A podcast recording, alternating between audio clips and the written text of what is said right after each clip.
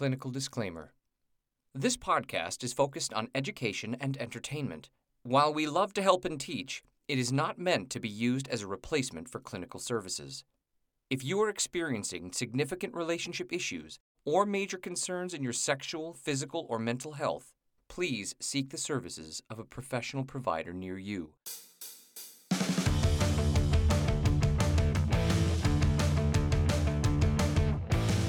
Hello, hello, hello. Welcome to our third, is it our third? It's our third. Our third episode of Sex Therapist Shoot the Shit, brought to you by the University of Pleasure. I am Dr. Tara Jansen, licensed psychologist and certified sex therapist, and I am here with, Laura Rademacher, licensed marriage and family therapist and certified sex therapist. and we have a guest today who I'm gonna let Laura introduce. A and I'm so Our excited. very first guest. I know, I'm so excited. Yes.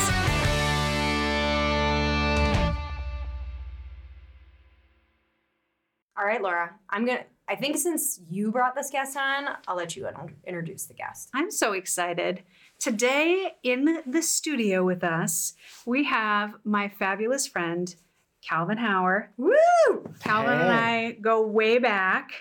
Back in the day. That's right. That's right. So we were sex educators at the same sex toy store, not completely at the same time. But we did have a shift where we worked together, We had which one- was like really fun. One glorious shift together way Yes. back when. Like Yes. one, Yes. like one once a week or like one ever? Uh, One ever. Oh wow! Yeah, okay. I was That's kinda a real- like- that's a real quick, strong bond. I know. I Well, was it was like I was a fresh like fresh face at the kitten. Got it. And I was working a Sunday and Sundays were notorious for we'd lose Steph. Huh. Weird. Uh, people would be sick. Oh, I thought you meant church. Oh, yeah. They were, they were going to church instead. Should we say All what the day, all kitten is, just because people might not know? Sure, This Smitten Kitten is our Minneapolis local fabulous sex toy shop. Great. feminist run and yeah we had one shift together because they i remember the manager was like we need someone and laura was that person I was like the sub that day. and i remember laura just being like i don't know how any of this stuff works but i will work with the customers Yeah, you And- all had gotten like a new POS system, and I was like, yeah, I don't, I don't know that. that. Yeah. i'm like don't worry i got it and you did. Totally. And since then, I I've known you through a huge, not a huge change in career. It's it's such a similar Just- thing, but just huge growth. yeah change. yeah you like helped helped me through my journey into becoming a therapist so uh, calvin hauer uh, licensed licensed marriage and family therapist uh, not a cst but more of an underground sex therapist that sounds way more like freaky than it is I just Like, don't. I'm not certified, but I do do work around sexuality. So I'm a big old sex nerd, and uh, when I'm not doing the therapy thing, I'm teaching or riding a motorcycle or at the gym. Those are the things I do. That's awesome. Well, and you bring up a good point that I don't know if our listeners are really going to know the ins and outs of. You can be a sex therapist, and um, that doesn't necessarily mean you're certified sex therapist. You have a ton of experience in the field. Like we just talked about, you were doing sex education before you were even doing therapy, right? Yeah. So some of it is is just about what we choose to pursue and what makes sense based on the work we want to do and who we Mhm. want to see and all of that kind of stuff. I always like to talk about working as a sex educator at Smitten Kitten. Uh, so something I guess people should know is Smitten Kitten is education focused. So our work was very much like, hey, come buy a dildo, but like we'll tell you about that dildo and like different things to consider in buying said dildo. Right. Like we'll like really tell you we're like- about buying a dildo. We're gonna midwife you through the experience of buying a dildo and lube because you need lube too. Uh, and so, like, I always saw working at Smitten Kitten as like the front lines of sex therapy because people, I think, are a little bit more apt to go buy a vibrator to save their marriage than talk to a therapist right away. Which, like, So true. We talked about this. We were like, especially if you do have like sex therapist after your name in some way, people will do many things to avoid you, Yeah. and they'll go do lots of other things.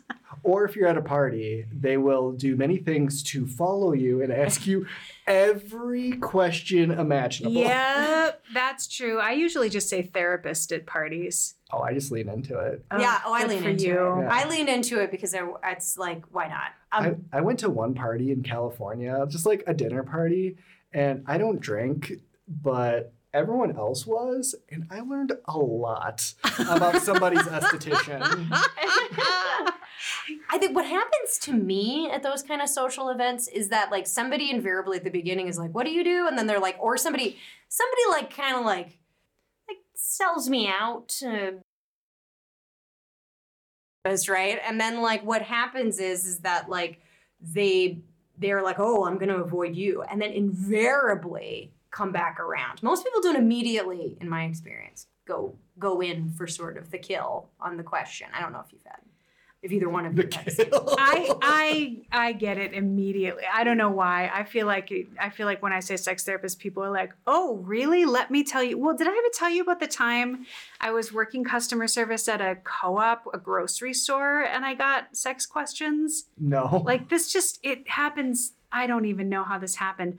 I had a person come up to me um, and say, "Excuse me, do you know if their deli has changed the cookie recipe?" And I was like, "Well."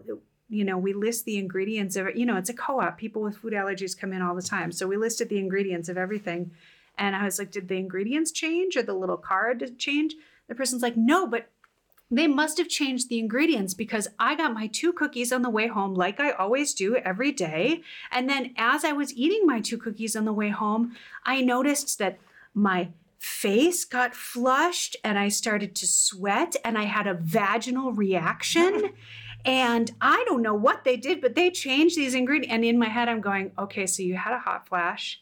and I'm probably not the person to tell you that this might be the first hot flash you've had and that changes are coming. Um, and so instead, we just walked over to the deli and asked them about their ingredients because Oh I was not goodness. working a sex educator job at the time, but I was in my capacity. I think I was like in school, therapy school at the time. So yeah. Yeah. Yeah. I don't know. It's People a real just, maybe it's a real like breach maybe to be like, let me tell you about your hot flashes. At Well, the she told me about her vaginal reaction. So part of I me mean, was like, true. maybe we're okay. But I also was like, I'm going to be the one that has to explain this if there's explaining to be done. Well, it's such a big like. Well, let me just tell you about the changes, Right. right? Like, let me just unload some news. on you. Do- that, like, I'm sorry that public school failed you. Didn't tell you a thing about this. Which, and also, there's a potential there for someone to get upset about like age related issues, you know, like what I mean, there was just people get goofy. You Yeah. know, I think that no matter what, people get goofy, and especially when we get into the subject matter, right? Like when we're talking about sexuality in any facet, people get kind of weird. Yeah, well, I never really like. I feel like it's a it's a interestingly as we shoot the shit here, right? This is an interesting topic to me, generally speaking, around like sometimes as maybe not just even um, a sex therapist, as- but also as a psychologist, like when to hold my tongue around a thing has been a real yeah. challenge for me because a lot of people like I, you know i never want to be that person in a setting like, well actually right nobody likes that person No. at all No. um, and i have a hard time sometimes not being that person if I'm being entirely honest and so like knowing like when uh, because i feel like i've had a couple different experiences where like sometimes i'm like i'm just gonna hold my tongue and then it gets to a point of like egregious misinformation that i'm like how can i do this and not sound just like that well actually kind of person but at the same time i also have people ask me my opinion and then i tell them based on some like based on sort of my knowledge and understanding and then they'll be like no that's not right I feel like it's a, I feel like it's a trap sometimes. I don't know if you two run into this experience. Oh, it's a little bit like I'm sorry. What's coming in my head is the whole "we don't talk about Bruno" thing. Have Oh, you seen Encanto? yeah, I have, right? I Like have. nobody wants to hear what Bruno has to say because Bruno knows the things that nobody really wants to know, and people really want to know what you have to say as a sex therapist until you have to tell them something that they don't really want to hear, and then they're like, "Well, no, I." d- Yeah. You know, I don't think that's it.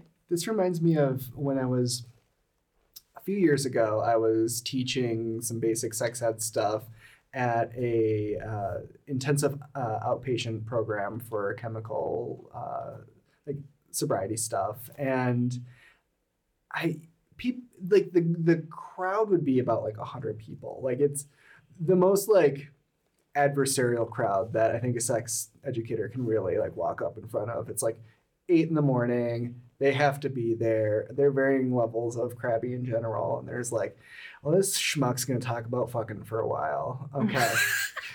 and I mean, aside, all the queers loved me. And when I would have those adversarial guys be like, what the fuck, bro? You'd always hear someone, let Calvin talk from the background, which like I still appreciate that. Like, let him finish his point. And I'm like, yes. Um, but I remember, so I'd get dudes like to get like try to dominate, especially dudes like me. Like they like to get kind of like puff out their chests and get a little violent, especially in like those types of spaces. And when we're talking about something that's kind of scary, like sex. And I remember somebody just interrupting my my class, and they're like, "How do I get my girlfriend to come?" and much, you know, like, all right, let's like unload some truth here. And I was like, well, you got to give her hot oral. You got to talk to her. Like, talk to your girlfriend for a little bit about what what helps her. Yep. Yep. That wasn't what he wanted to hear. He wanted the tips, right? Oh, that's too bad because that was the best. Those were the best tips. Totally. right. Just the tips. but no, right? Like, but like, if, isn't that so much of our job, right? Like, it's cultivating. Hey, talk about it. Right. Talk about the thing. Like, yes, there's so much like, you know, here's how, here's the mechanics of it, right? Here's how this works in a body. Blah blah blah. This research Mhm. says this, and then you can cite research all day, and then also be like, but also, how does that work for you? Yeah, you got to talk about it. Well, you got to talk about, it, but I also think the part that's sometimes disappointing is, I think is like around anything, right? Is that like there's work, right? like you have to do Yeah. work, and I'm not, and I and I get that because lives are busy, and I think with sex in particular, we just send this cultural message over and over, like it should be easy, sex should be easy, it should be simple, and it should work, and it should go the way that you see it in movies and film, and blah blah blah. Mm-hmm. And if it's not easy, then something's wrong with someone, and they need to fix that problem or I need to fix that problem real quickly and then it should just be easy. And I think that that's like a a real problematic narrative that's like kind of we've all sort of internalized to varying degrees. And so then when somebody hears something like for instance, what is it? How do I make my girlfriend come or whatever? It's like Yeah. well, so there's going to be some work and Uh-huh. series. I mean, it's the most disappointing thing ever as a sex therapist when someone comes in and it's like, well, how, how long do you think this will take? And it's like, well, um, you know, sometimes a few sessions, but more often than not, like, well, it's been about 20 years since you this has been gathering. Right. So maybe, maybe a bit. You've Yep. cultivated this Yeah. in your life, and we will work on it. Yep. Yep. You know, it it is kind of amazing and I understand it's an anxious thing to Mhm. come in to a therapist and and so people are bringing all their anxieties to and it feels like anxiety is heightened around sex too like Calvin when you're talking about like walking into this room and the kind of like adversarial feel when Mhm. really like you're there to help with whatever right like you're there to help with sobriety goals Mhm. with sex and sobriety goals like you're the teammate Totally. and sometimes people still come in with this like I think of it as anxiety that probably Mhm. translates. But you also kind of were talking about like there was a little bit of like maybe responding to your masculinity too. One million percent. What is it like to be in a field that's so dominated by probably cis women? I'd say yeah, or Yeah. femme-identified. Oh, there you go. Femme identified people would probably be a better way to say that. Mhm. Yeah. And AFAB queers, I think, too. Mhm. too. It, it's interesting. Um, it's interesting because there's this like weird breakdown, right? Of like, I think when we look at the history of like sex therapy, there's so many white dudes, Mhm. and we get more to like modern like interventions. There's still a lot of white dudes who will take a lot of credit, Mm. But like the people doing the work are not necessarily those white dudes um and so it is this interesting like thing of like i try to i'm kind of going on a tangent but i try to like kind of do the balance of not take up too much space from other, you know, or take like any opportunities from other people, but also be like, but I'm a cis dude. I know about fucking. I could talk about that. And some of you all are cis dudes. You might want to talk about fucking. Let's talk about it. And I think it's interesting because as so I was watching the the Principles of Pleasure yesterday, and Oh, that's on Netflix, right? Mhm. Oh man. Isn't that the name of your book? it Sure is. one million percent is. Oh.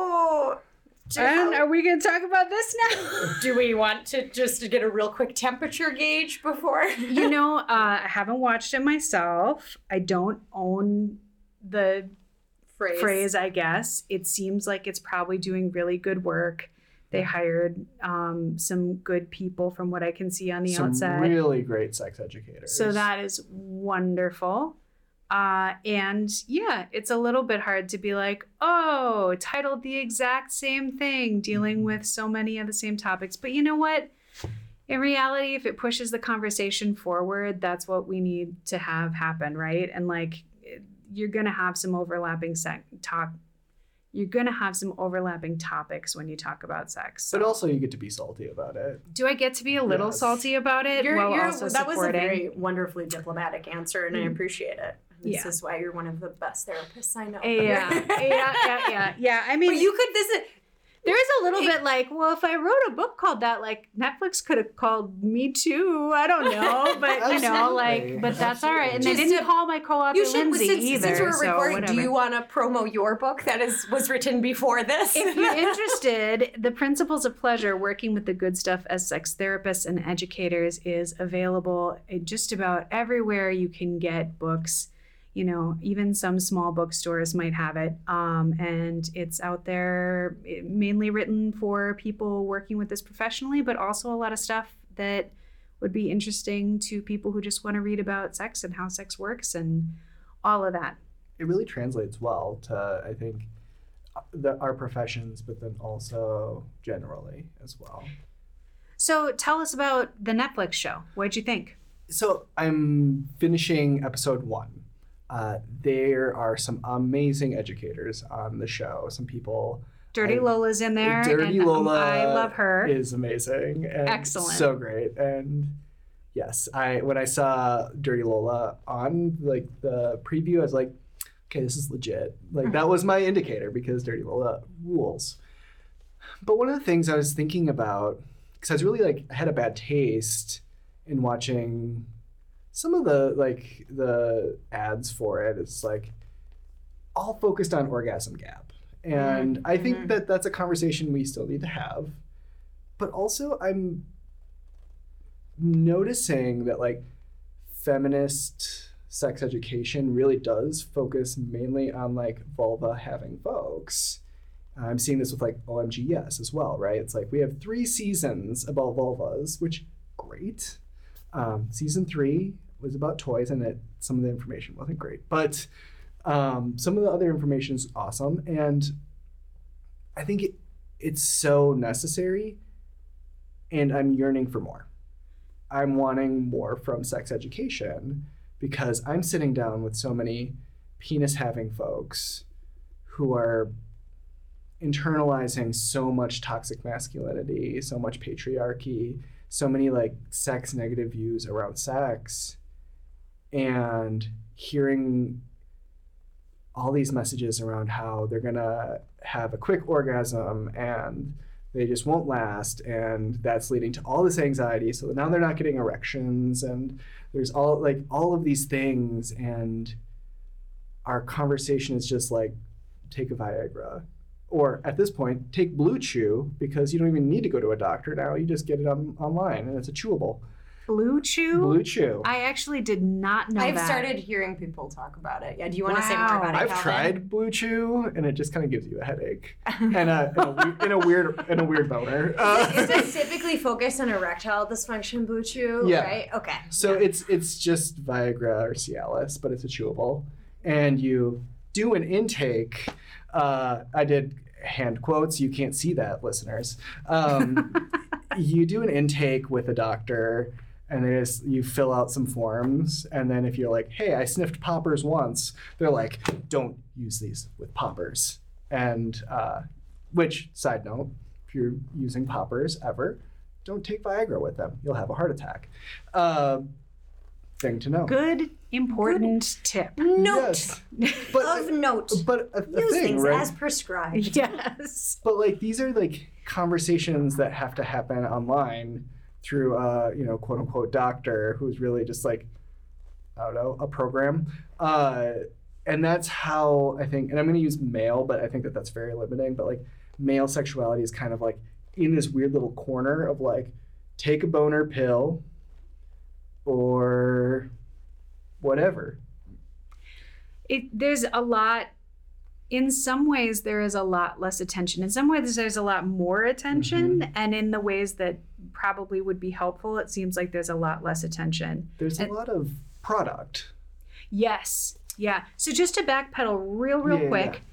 the orgasm gap is Mhm. basically the gap between people who have penises are having a lot more orgasms in general than people with vulvas Mm-hmm. correct and oh my god yes which you just referenced is a website that is It's through the Kinsey Institute, and it's pretty great.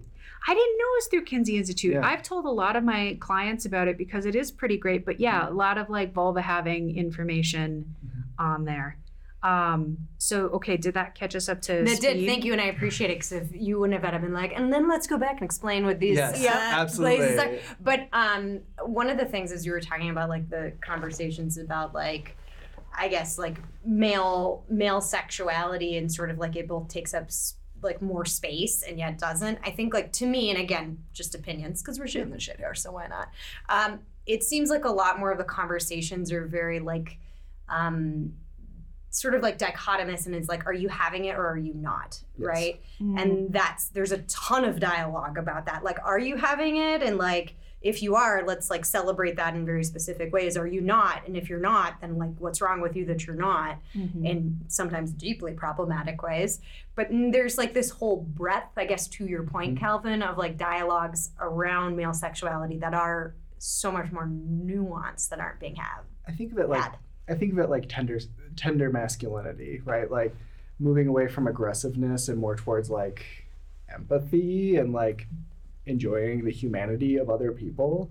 Um, so like my criticism really are kind of entrenched in that like toxic masculinity mold that I think a lot of our culture is in. Uh, but like when the work that I'm doing with a lot of uh, cis men specifically is around like how do we make sex tender? How do we make sex enjoyable enjoyable beyond penetration? How do we invite the whole body into a situation instead of limiting your body to, you know, two holes a dick and, you know, maybe some fingers. maybe, Maybe. maybe.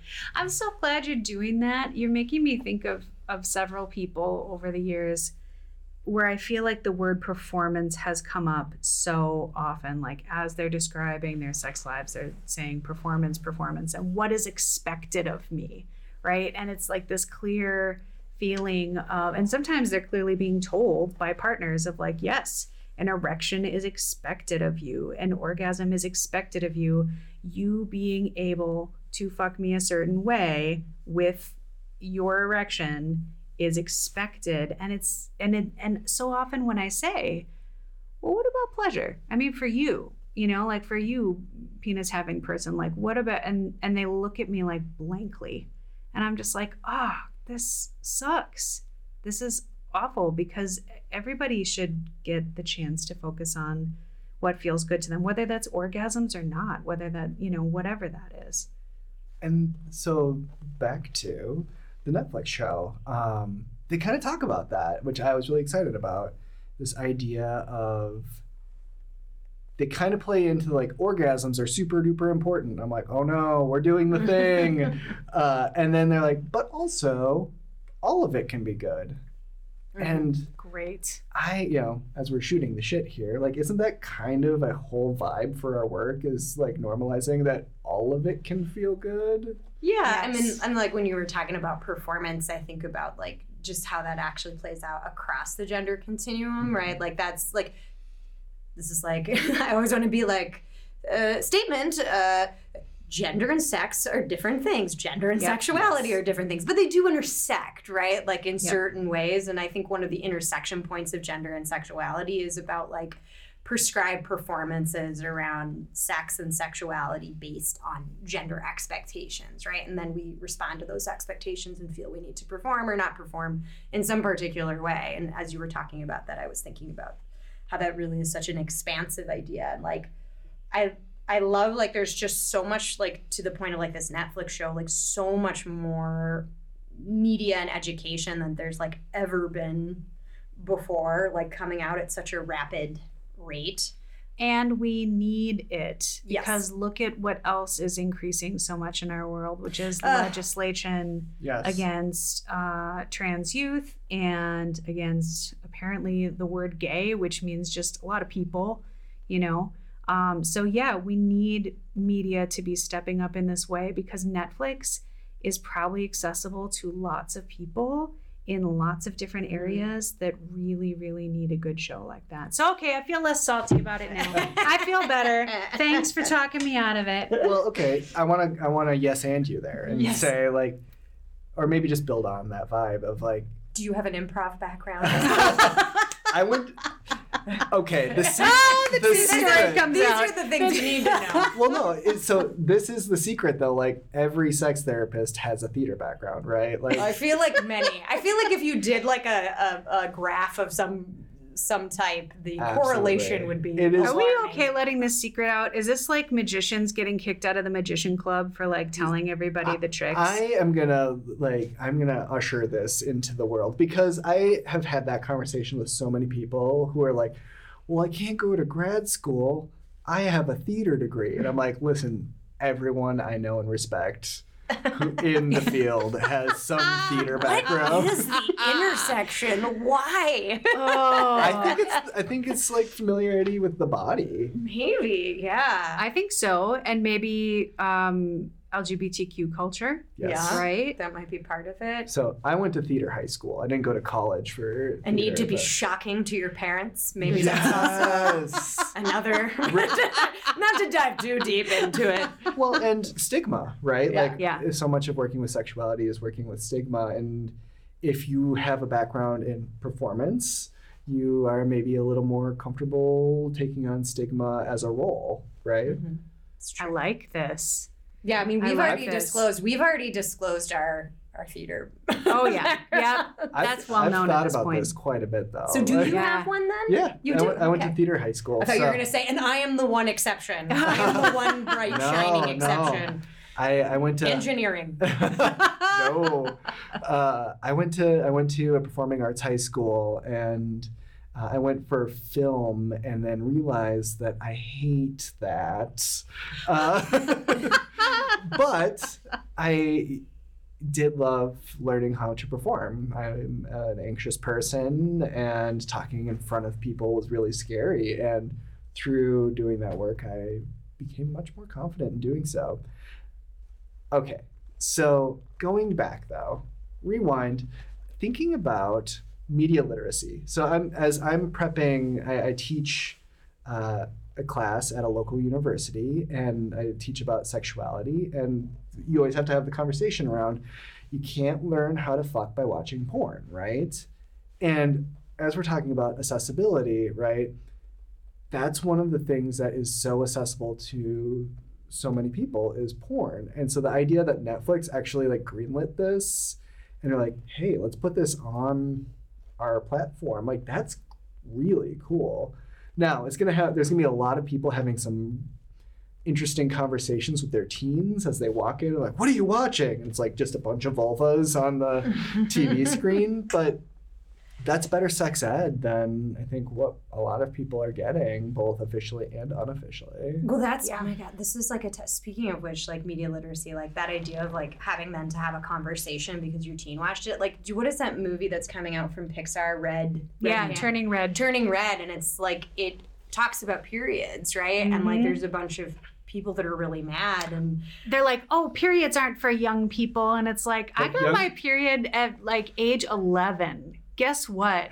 like, Young people have periods. right. Right. Yeah. And, well, and the argument is also that like, but what if my kids ask questions, right? It's sort of like, and then there's a really good opportunity to like, because there are different ways, like age appropriate ways to start talking about those oh, things. Oh, yeah. And you know, I I think that it it aligns with a lot of that kind of like that idea that you're talking about around like certain things like if we put those into the stratosphere does does mean that like people themselves are going to have to like also start having dialogues and conversations which of course is a bunch of super biased sex therapists who are like yes please Okay, but no. Let me let me shoot the shit as a parent here for a second, right? Like a parent saying, "But what if I have to have a conversation?" makes me kind that of was a want good to Seinfeld bang. impression I just Oh.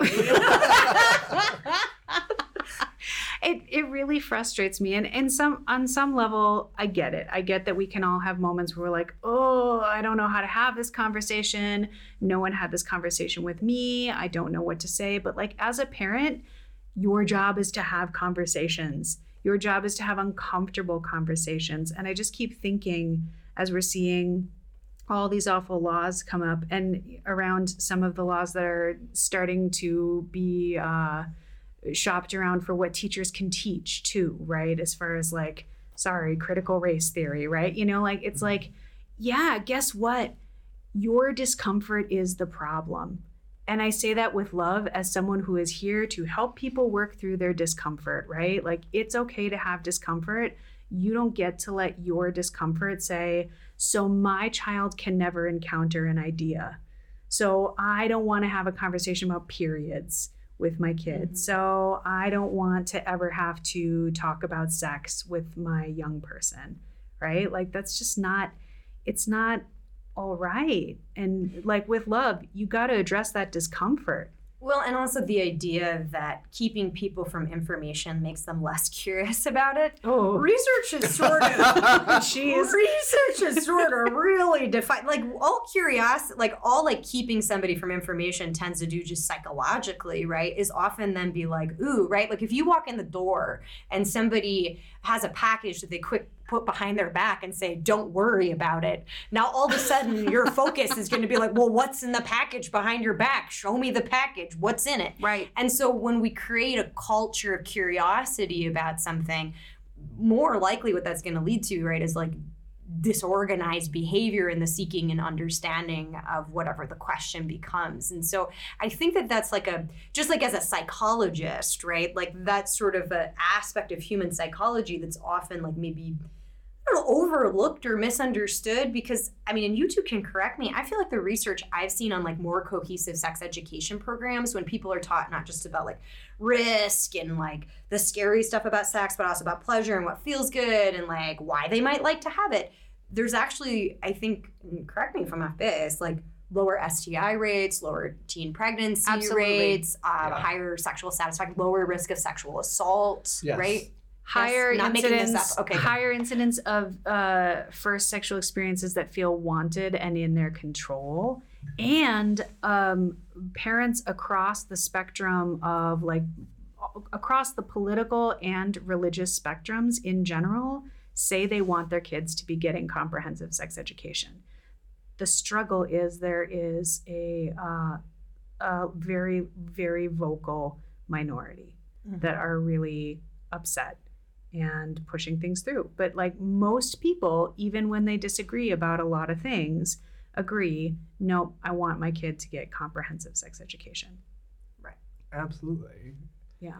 It's it's such an important thing. So Yeah, we origin kinda- story, like because this kind of ties into my origin story. So like the reason I'm on this earth is my mom got the worst sex education. Um, so I am the child of teen parents, and um, my mom was very vocal about sex education with me growing up, being really cool about it. My dad, not so much, but he's kind of a schmuck. Uh, but my mom was like super open about talking about this stuff, and there's kind of this transgenerational like thing going on because her parents didn't talk to her about sex because they were teen parents as well, and their thought was, if we don't talk about it, our kid won't go have sex. Well, their kid wasn't equipped with the correct information, right? And because of that, she got pregnant. Here I am, which like cool, I'm here. But you know, it's Mm-hmm. through like there that story is common, right? Like that happens a lot. Yeah. And I think it's so important that we equip people with the correct information so that they know, hey, you know, blue balls won't kill somebody who has testicles. Like they won't die. There's no explosion No that occurs there. No. Yeah. And it'll fade. Yeah. It'll fade, actually, within relatively short order. or they can just like yeah, Yeah, they can or take care of that. Yeah, or masturbate.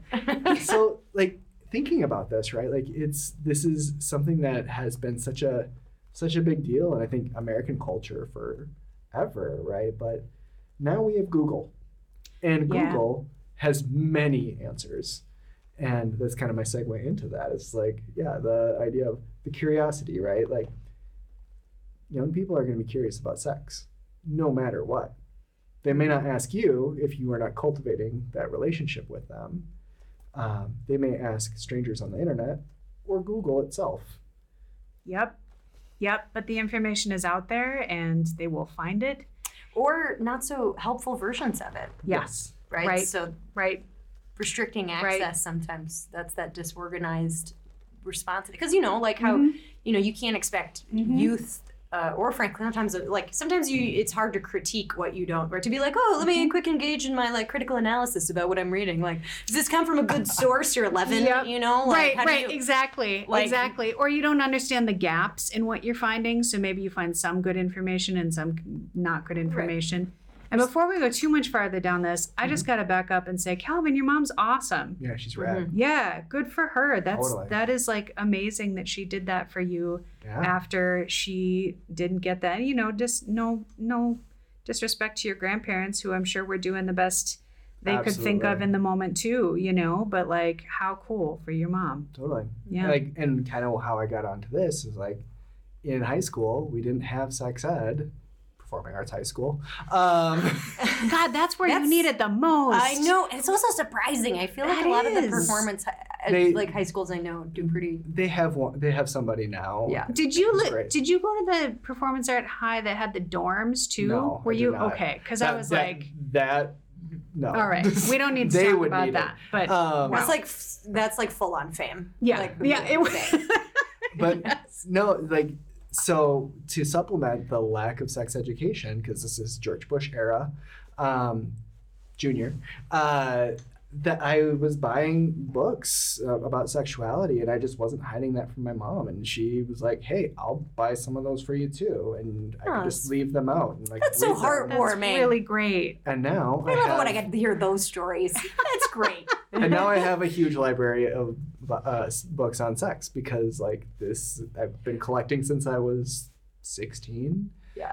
So Amazing. As an aside, like this is, and we'll take a break in a moment. But uh, as an aside, as sex therapist, do you, I like have no awareness anymore about just like how much sex paraphernalia and books are behind me at all oh my times. goodness. And like every Zoom meeting, because sometimes it's like very like, oh, I people expect me to have that, but then sometimes it's just like another random meeting that I'm in for like I don't know, like with my uh, doctor or something, and all it's just just textbooks and things, and you know, and I just like it doesn't register anymore. Like I had someone come to my house and like to like check on something. It was like an electrician, and there were just stacks of books, and the top ones being like anal and like yeah, yeah. Uh, like Yep. fucking from any position. Like it was just these like, and like he was looking at him, and I was like, and I was so confused until he left why he seemed so.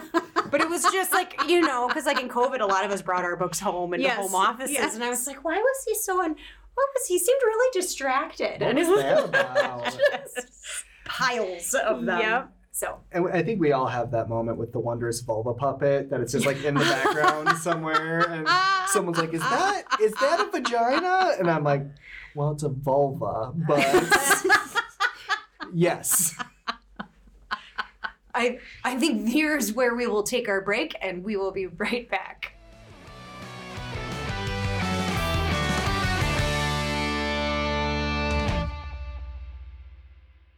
All right. So I have a topic to shoot the shit about. Amazing.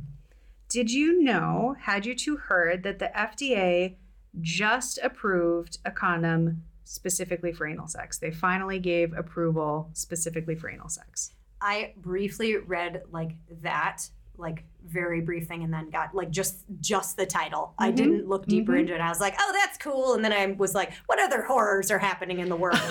and that's I got distracted. I mean, I'm not gonna lie, I had a very similar similar reaction to that, but also, have we all just been using condoms wrong according to the FDA? Yeah, tell us about. It looks like you looked deeper. Well, I looked deeper because actually, I remember hearing about this years ago when I was working at the sex toy shop that we worked at. Yeah. And um, one of the other people there was saying, Did you know that the FDA hasn't approved condoms for anything but vaginal sex? And I was like, What? I Why? I- yeah. Right. I don't think right. I even like knew that. Right.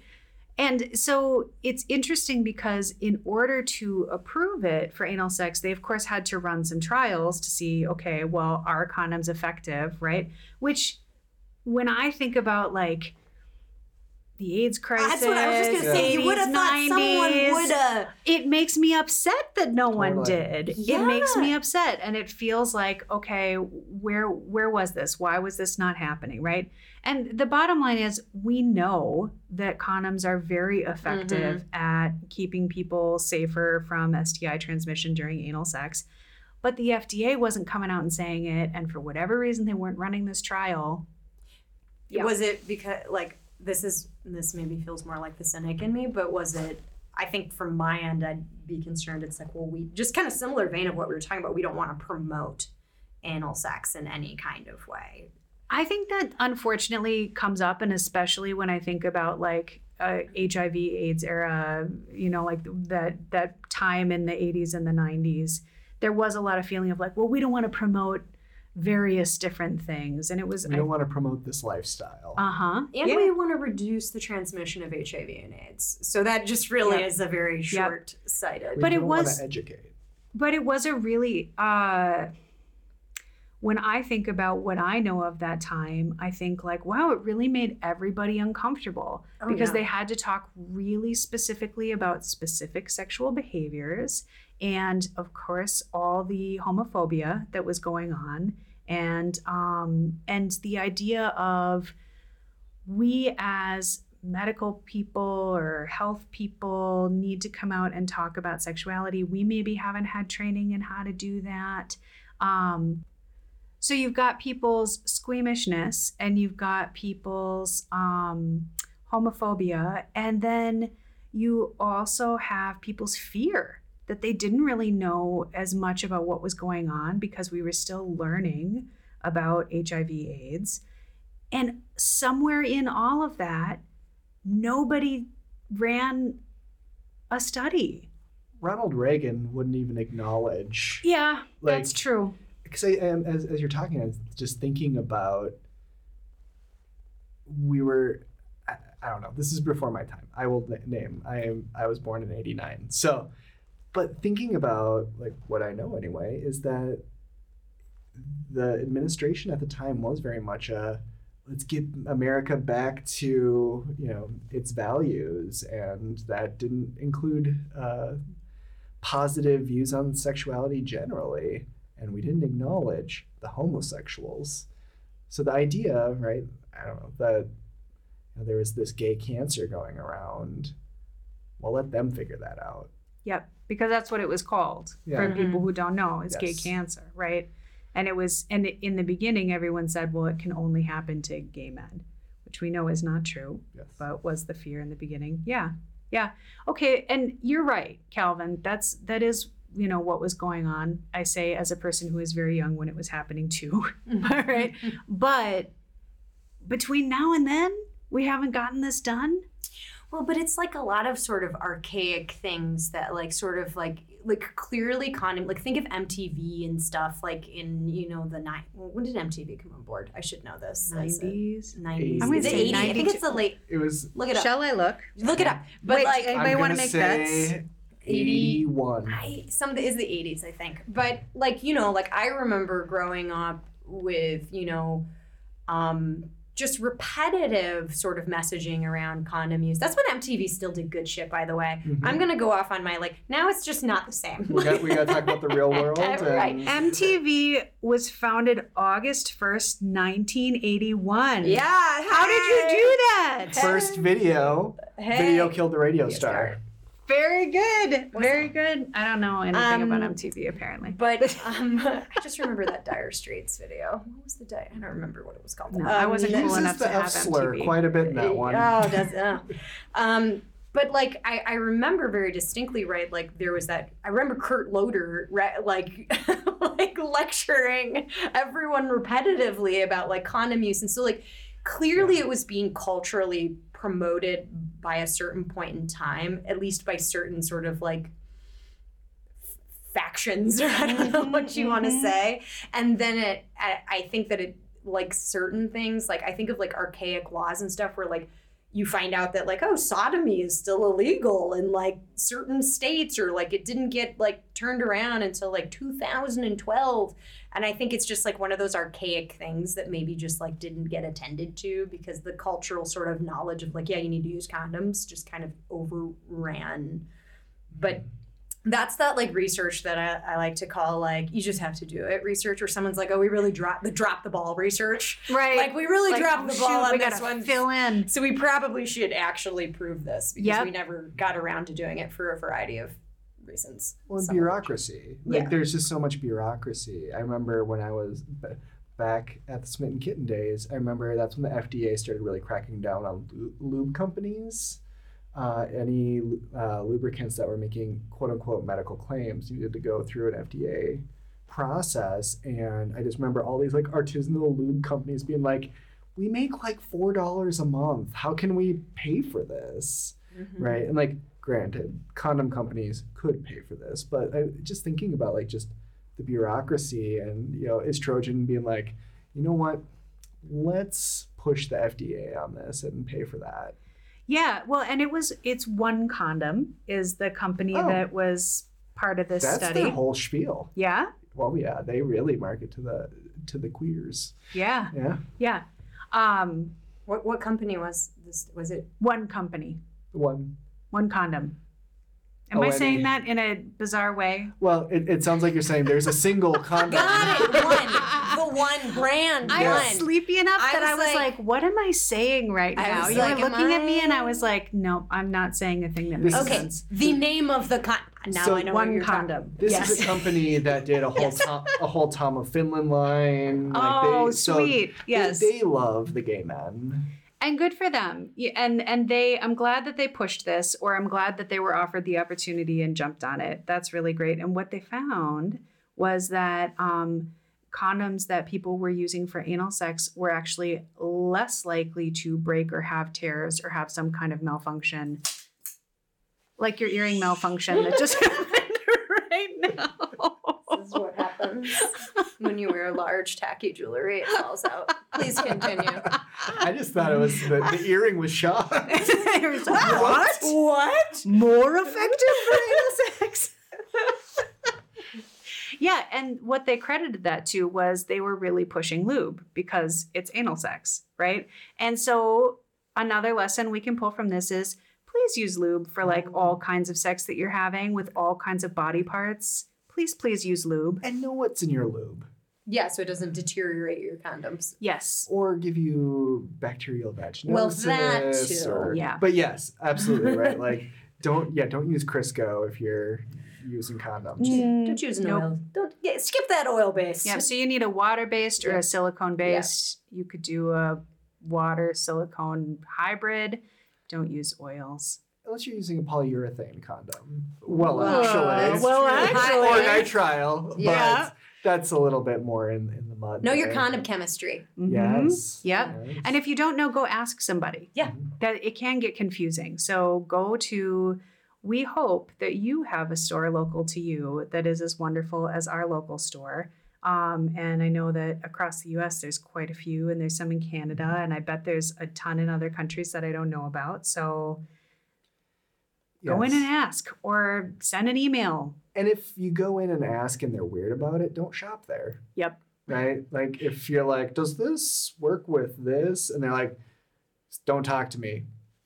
Yeah, if your if your sex shop doesn't know the first thing about the toys they're selling, you may not be getting the highest quality product. Some Yep. of them in there might be fine, but you know. Yep.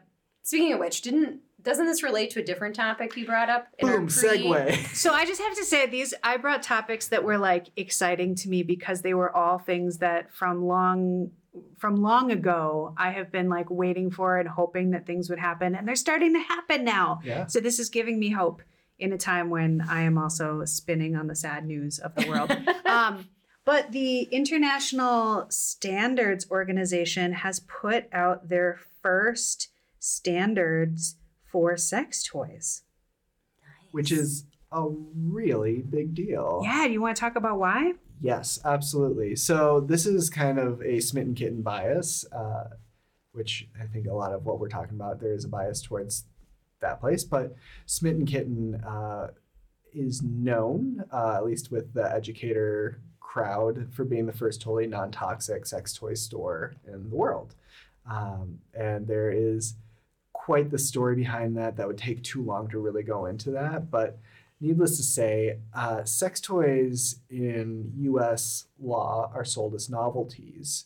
So the same laws. You mean when I've gone to Spencer's Gifts, that was a novelty item? Is that what you're telling me, Calvin? same same laws that dictate what can go into your fake poop. At Uh, also Gifts. at Spencer's Gifts. and the vibrators there too. Yes, Got it? yes. Okay. Just wanting to be clear for your audience. So they're sold as novelties, and through the novelty law, the there's this stance that if you get hurt using that toy, well, you weren't supposed to using that supposed to use that toy at all, right? If that butt plug breaks off inside of you, well, you shouldn't have been put that in your Yeah, butt. it was anyway. actually a whoopee Mhm. cushion and you didn't Yes. know it and you used it Mhm. incorrectly. Mhm. I'm thinking about every awful thing at Spencer's Kitchen. That was actually a black light poster. You weren't supposed to put that in there. right? How dare you? Yeah, but they, that's fascinating. That, and I don't think like that's the kind of stuff that like I feel like really people don't know about the products they're putting in their bodies. Well, people are often um, buying sex toys in a situation where they're feeling really nervous Mhm. about it, where they're not feeling inclined to ask a super amount of questions. Um, and if they encounter uh, a shop or uh, any kind of situation where they maybe ask a question and it gets shot down, or people say, oh, I don't know, you know, um, they're probably not going to ask any follow up questions or say, like, wait a second, I'm not going to shop here. I'm going to somewhere where they have information, right? Like it's not usually, unfortunately, it is often not an empowered or empowering experience for people, but it should be and it can be.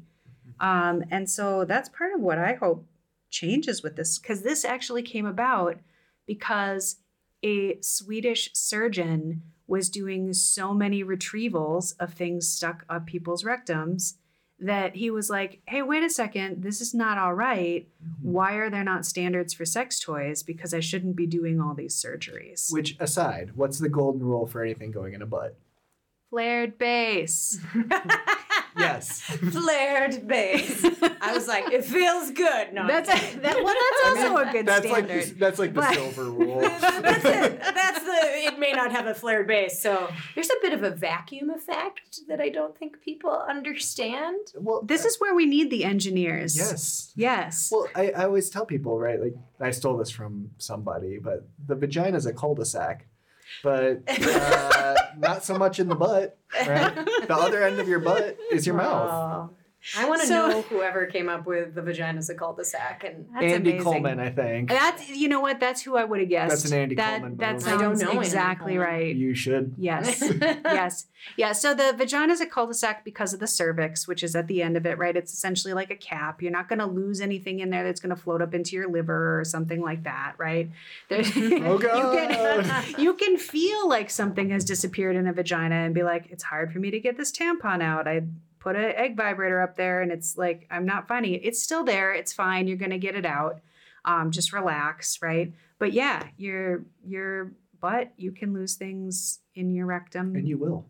And you if It will. doesn't have a flared base. yeah Yeah. it's gonna get just right? Real, real fast. I have a family member that works in emergency medicine, and lots of, lots of stuff, and which is a bummer because a lot of times it is people being too embarrassed to buy Yeah. a toy. And I and I would like to see. Sometimes there are like fiscal reasons that people don't purchase Yes. good toys, Yes. but there are like lots of solid brands that you know can sell pretty affordable toys. Especially now. Especially now. Like there's a lot of 20 things in the $20 range. And I and I'd say, you know, save up. Save up because an ER bill is more expensive. is much more expensive yes. than Yes. saving up if you can to get something that's good quality.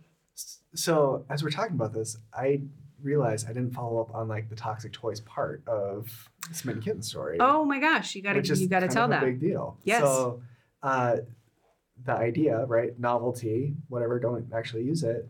Uh, those a lot of toys that are made out of like cyber skin or jelly toys. They're made out of PVC that have been chemically destabilized through phthalates, and by doing that, though that PVC is always degrading and will continue to degrade inside of your body. Uh, and it's porous, which means it's going to hold on to bacteria, let bacteria kind of hang out, grow, do that whole thing. So you're reintroducing bacteria into your body.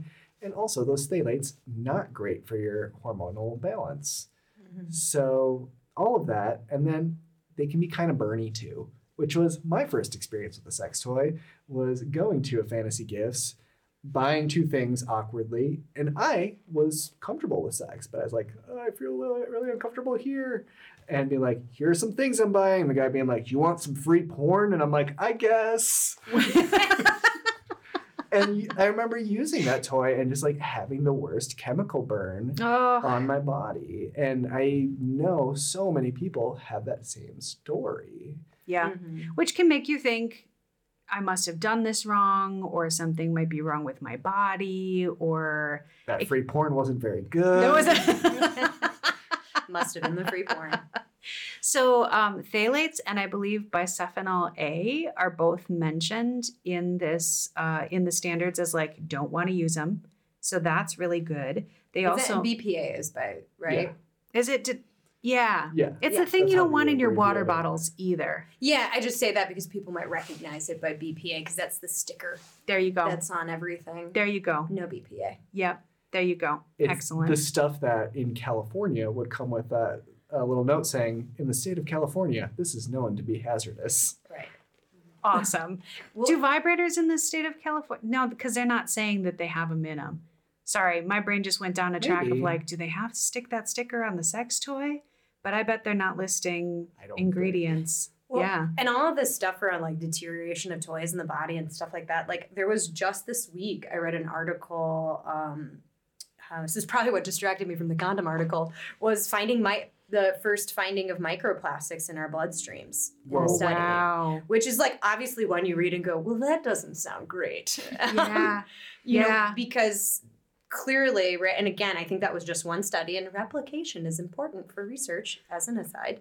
Um, but it was a notable study because that's, you know, we know all sorts of things from my, like around microplastics, but like you're, if you're putting things actively in your body that are deteriorating, Yeah. like, Well, we don't really understand the full impact to a certain degree. And haven't haven't we known that plastics stick around in people's bodies for a long time now too? I think in lungs and Uh-huh. stuff. I think my understanding. And again, I did it. This is not my area of expertise by any stretch of the imagination, but I think it was like the first, like in the bloodstream Mhm. versus like the lungs or like you know build up in other sort of areas. But yeah, because Yikes. yeah. because it's you know obviously like we're breathing in microplastics Yeah. all the time. Right. And so and and that's the other part of it, right? Is that like unfortunately this is the world we live in, right? Like it's not just sex toys, also living in a world that where there's like lots yeah, I feel of- like if you find pollution, microplastics in your blood, you can't be like it was the it was the butt plug. I knew it. I knew it at the time. But- that's where but my we brain don't- would go. it was the butt plug. But we just don't know is the Yeah. is the piece of it, right? Like we don't know. It's like common sense seems like, yeah, probably we don't want to be putting this in super absorbent parts of our bodies. Um, but also a thing to know about these standards is that even though this is great news and we've been waiting a long time, people don't have to abide by them. Yeah. Mhm. Manufacturers don't have to abide by them. So probably at some point here you're going to start seeing like companies that say we abide by these standards and that would probably be a good idea is to like gravitate towards those companies when you can. Mhm. You know, it it brings us or brings me back to just the conversation around FDA approval too, because I know that there's been a lot of discourse within sex education community around if the U.S. should have FDA approval for sex toys or not, and a lot of people being very critical of that because of all the bureaucracy and all the money and how it's it's so not entrenched in like reality sometimes like, Like, I- for small companies, you mean? for Like small companies or you know like i don't know uh, ky jelly is fda approved ky jelly Mm. is full of shit that's really, bad for bad. vaginas so like dry, dry you out faster than it'll help you out. Oh man. so like stuff like that where it's like i am grateful for the fda for a number of reasons right Yep. I also, with stuff like this, where there is so much shame around it, and the ghost of Ronald Reagan is still there saying, "Don't talk about that." like it does make me. Or not, That's what makes know. you uncomfortable in fantasy gifts. It's the ghost of Ronald Reagan over your shoulder going, Don't talk about it. Get the free porn. you can choose up to two DVDs. We were talking about didn't we talk about ghost sex like the last episode? I hope so. I think always want to talk about ghost sex. Oh my god, I have a conversation for off mic. But- Wow. that was the package put behind the back saying, Oh, Don't my look at this. Now everyone's like, What's Calvin's know, ghost right? sex story that he's not going to Oh, talk it's about? not. It's not ghost sex, but it does include Ronald Reagan. Uh, this is really intriguing. oh my goodness! But no. So thinking about right, like I think that there's so many pros and cons, and absolutely we need to do better as a culture, and also that we need to continue to be critical of like specifically things that like regarding sex where there is still so much shame even on like a government level where it's like okay we can hear that and also what is the research saying? Yeah. right? Because i think this is one of those areas where sometimes the research is just disregarded. They're like oh whatever Well, to do any research, you also have to get funding for research, right? And here in the US, we've had a hard time getting funding for research that's not like related to sex and risk. Right? Yes. Yeah. A lot of the research we use comes out of Canada because they just have like I don't know Thank buckets, you. trucks, trucks of money for, For sex research. sex research That's around not like, about pleas- risk. Yeah, that's about like pleasure and the positive aspects and you know like sort of more expansive ideas of sexuality beyond like teen pregnancy, sexual assault, right, sexual offending. Yep. Formerly, maybe more the AIDS sort of crisis and HIV, and it's been hard. My understanding, having known quite a few people that do a fair amount of sex research, getting funding for things outside of that is a, is often a challenge. Of, that makes so much sense. Thank you, Canada, for being Yeah. there for all of us. and i we just need to acknowledge i mean it is oh canada so Yeah. you know, they, they, ha- they have to live by. You got to focus on the O a little bit. absolutely I I yeah, I think that it's such and and when I think about that like you to do FDA approval like you have to get someone to approve the research to do the approval. And mm-hmm. that's like a whole like there's a lot of barriers in that. You can't just be like okay, I'm going to do this massive study with enough people that this research like qualifies for what the FDA is looking for. Like some of these companies that might be making amazing products as well just straight up can't get the funding. Vixen. Creations can't afford to get FDA approval. And they're really pretty big when you think Yeah, about. yeah. Do you want to say a little toy more about what. Vixen? So Vixen is a silicone dildo manufacturer. Well, they make butt plugs and stuff too, but they're a sex toy manufacturer that specializes in uh, high grade silicone toys, um, and they make some really great stuff. But they're a larger company within the realm of like sex toys, but they're small enough where I think you know to go through that process would bankrupt them. And if I hear that Vixen can't afford it, I think to myself, well, that wipes out so many of the sex toy companies that I think are doing really wonderful work because they're kind of the the bigger of the companies that I'm thinking of, you know. So I mean, bottom line, right? Like, if somebody out there is listening to this and they're like, okay, this was a lot of like companies and details, and you said things about, you know, what kind of lubes I'm supposed to be using and what kind, and I don't, I don't even know. Like, find a good store that's staffed by sex educators where they are doing the research because you can't know all of that. I mean, even in the years since I've worked in the store, my knowledge is rusty. I don't know all the new companies that have come out, you know. Um, so go talk with educators if you need this information. Well, and also like a way to find them is by going to the AASECT website where you can see like so those are people that have been certified as sex educators, like they certify sex educators, counselors, and therapists, and it's AASECT A A S E C T. yeah, not AAS. I sorry, did I say it wrong? no. You, I think you said it Not right. ASS. Yeah, that's Yeah, okay. that's that's the AA. mistake that gets made sometimes. No, but Right. you did it right. I did it right. Great. Okay. I was like, then I got paranoid. Um, but like they have s- directories, right? And so you can easily look up like certified sex educators in your area, and you can maybe see where some of them are working or their websites, Mhm. because a lot of times that is a good way if you live in an area. Because a lot of people, I mean, now, in, especially with COVID, so many people have like created such a huge digital presence and capacity to provide like digital education or di- Mhm. digital sort of um, media in a way that you can access quite easily. So that's also just like sort of a directory in case somebody's in an area where they might not know. and thinking about even like reaching out to an educator and asking them to to connect you with Mhm. other educators, right?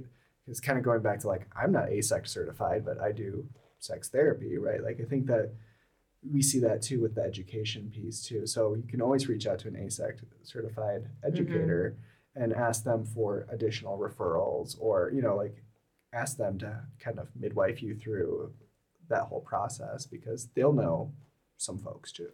When I was working uh, in the store and I was a sex educator, I very much wanted to be AASECT certified. And I could not figure out a way to do it that made sense with the realities of, um, you know, the amount of time and money that was going to go into that certification versus what and I would and you know I mean the the store I worked at paid very well and very you know like probably ab- above above the rate that you would think right? But like it it can be sometimes hard for educators to get certified too. So I like that idea of like working all the Mhm. contacts. Like AASECT is a great resource for sex educators and also there are educators out there that are doing really good work too but they don't have the the funding of an organization Yeah, I think the nice thing that an organization provides is at least that starting point, like that, like dir- basically a directory that you can Yes. begin Yes. from, yeah uh, and then sort of expand beyond in terms of because there's like a whole bunch of sex nerds out there that are just so excited to answer everybody's questions. all the time. absolutely Absolutely. and they just want to be like yes and then this person could do that or i'm too like i don't Yeah. i don't do that but i know such and such and so a lot of times it just takes emailing one person to get like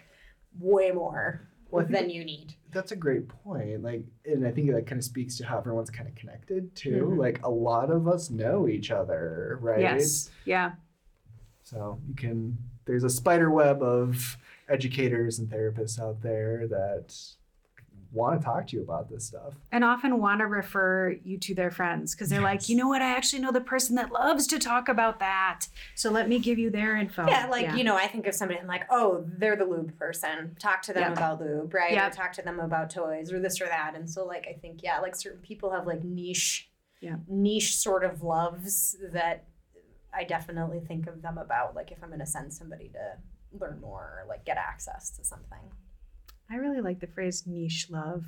niche I don't know why. They Yeah, I'm niche love. Yeah. Which, Well- to be fair, I think we all kind of work with. yeah, it is true. It is true. It is true. Well, Calvin, thank you so much for joining us today. totally. Yeah. Anything you want to promo while you're here, just like you as a human? Yeah, my name's Calvin, uh, and come take my class at St. Mary's uh, if you want to become a licensed marriage and family therapist eventually.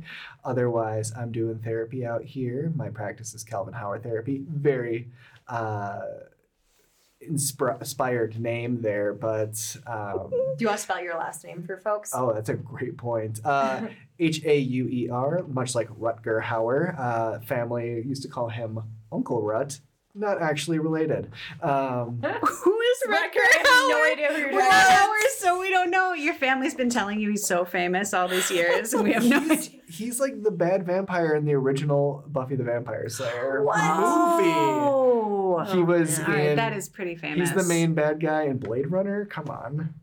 These are these are some trivia points. I'm bad I at know, movies. but I'm absolutely. not, but I have no idea. so H A U E R. Um, yeah, book a consult. Let's talk, and uh, yeah, talk to me if you want to talk about sex stuff and not do therapy too. If you're just like, hey, talk to me about sex stuff. Okay, in a non-creepy way. in, a, in a totally professional, boundaried way. Yeah, yeah. If you want to talk about sex education, let's do that. well, thank you so much for joining us, Laura. You're a pleasure as always as well. Thanks. Yeah. This has been super fun. All right. Well, um, we will see you next time on Sex Therapist Shoot the Shit. We will probably. I have another guest lined. I have a guest lined up this time. And so I'm excited. Hopefully, it all works out. Uh, but we will see you here. And also, don't forget to tune in to the University of Pleasure. Thank you and have a great day. Goodbye.